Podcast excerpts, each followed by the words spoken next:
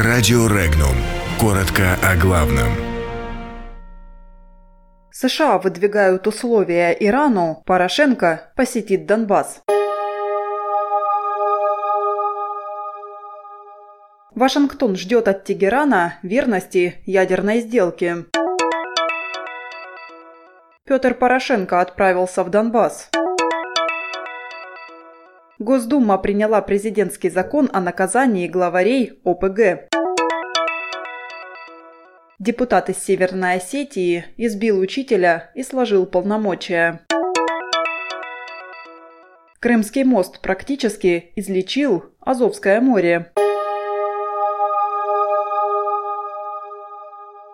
Американские власти рассчитывают на дальнейшее соблюдение Ираном совместного всеобъемлющего плана действий, соглашение, которое сами США покинули. Об этом заявил спецпредставитель США по Ирану Брайан Хук. США ожидают, что Иран будет соблюдать соглашение, сказал Хук. Он добавил, что планка требований к Ирану в рамках ядерной сделки была весьма низкой. Тегерану выгоднее следовать сделке, нежели ее покинуть. Это может измениться, отметил спецпредставитель США.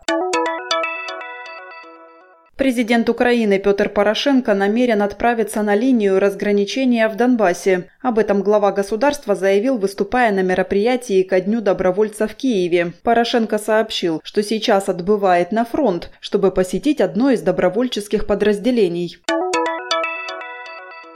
Госдума в третьем чтении приняла закон об уголовном наказании главарей организованных преступных группировок. Внесенный президентом России закон направлен на усиление уголовной ответственности в отношении лиц, которые занимают высшие иерархические позиции в преступном мире. В частности, документом вводится уголовная ответственность за занятие высшего положения в преступной иерархии и предусмотрено лишение свободы от 8 до 15 лет со штрафом до 5 миллионов рублей. Ответственность за участие в так называемых криминальных сходках предполагает до 20 лет лишения свободы.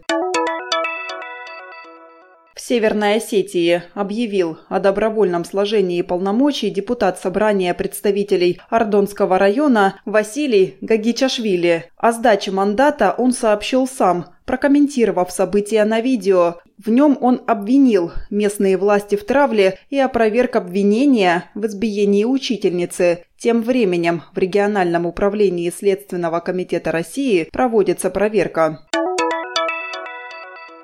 Строительство Крымского моста помогло Азовскому морю очиститься. Исследования показали, что содержание тяжелых металлов, мышьяка, хлорорганических пестицидов и полихлорированных бифенилов в экосистемах Азовского моря ниже среднем многолетних показателей, а уровень загрязнения нефтепродуктами не превышает уровня предшествующих годов. Также специалисты указали на то, что в органах и тканях промысловых и кормовых видов рыб все меньше вредных веществ.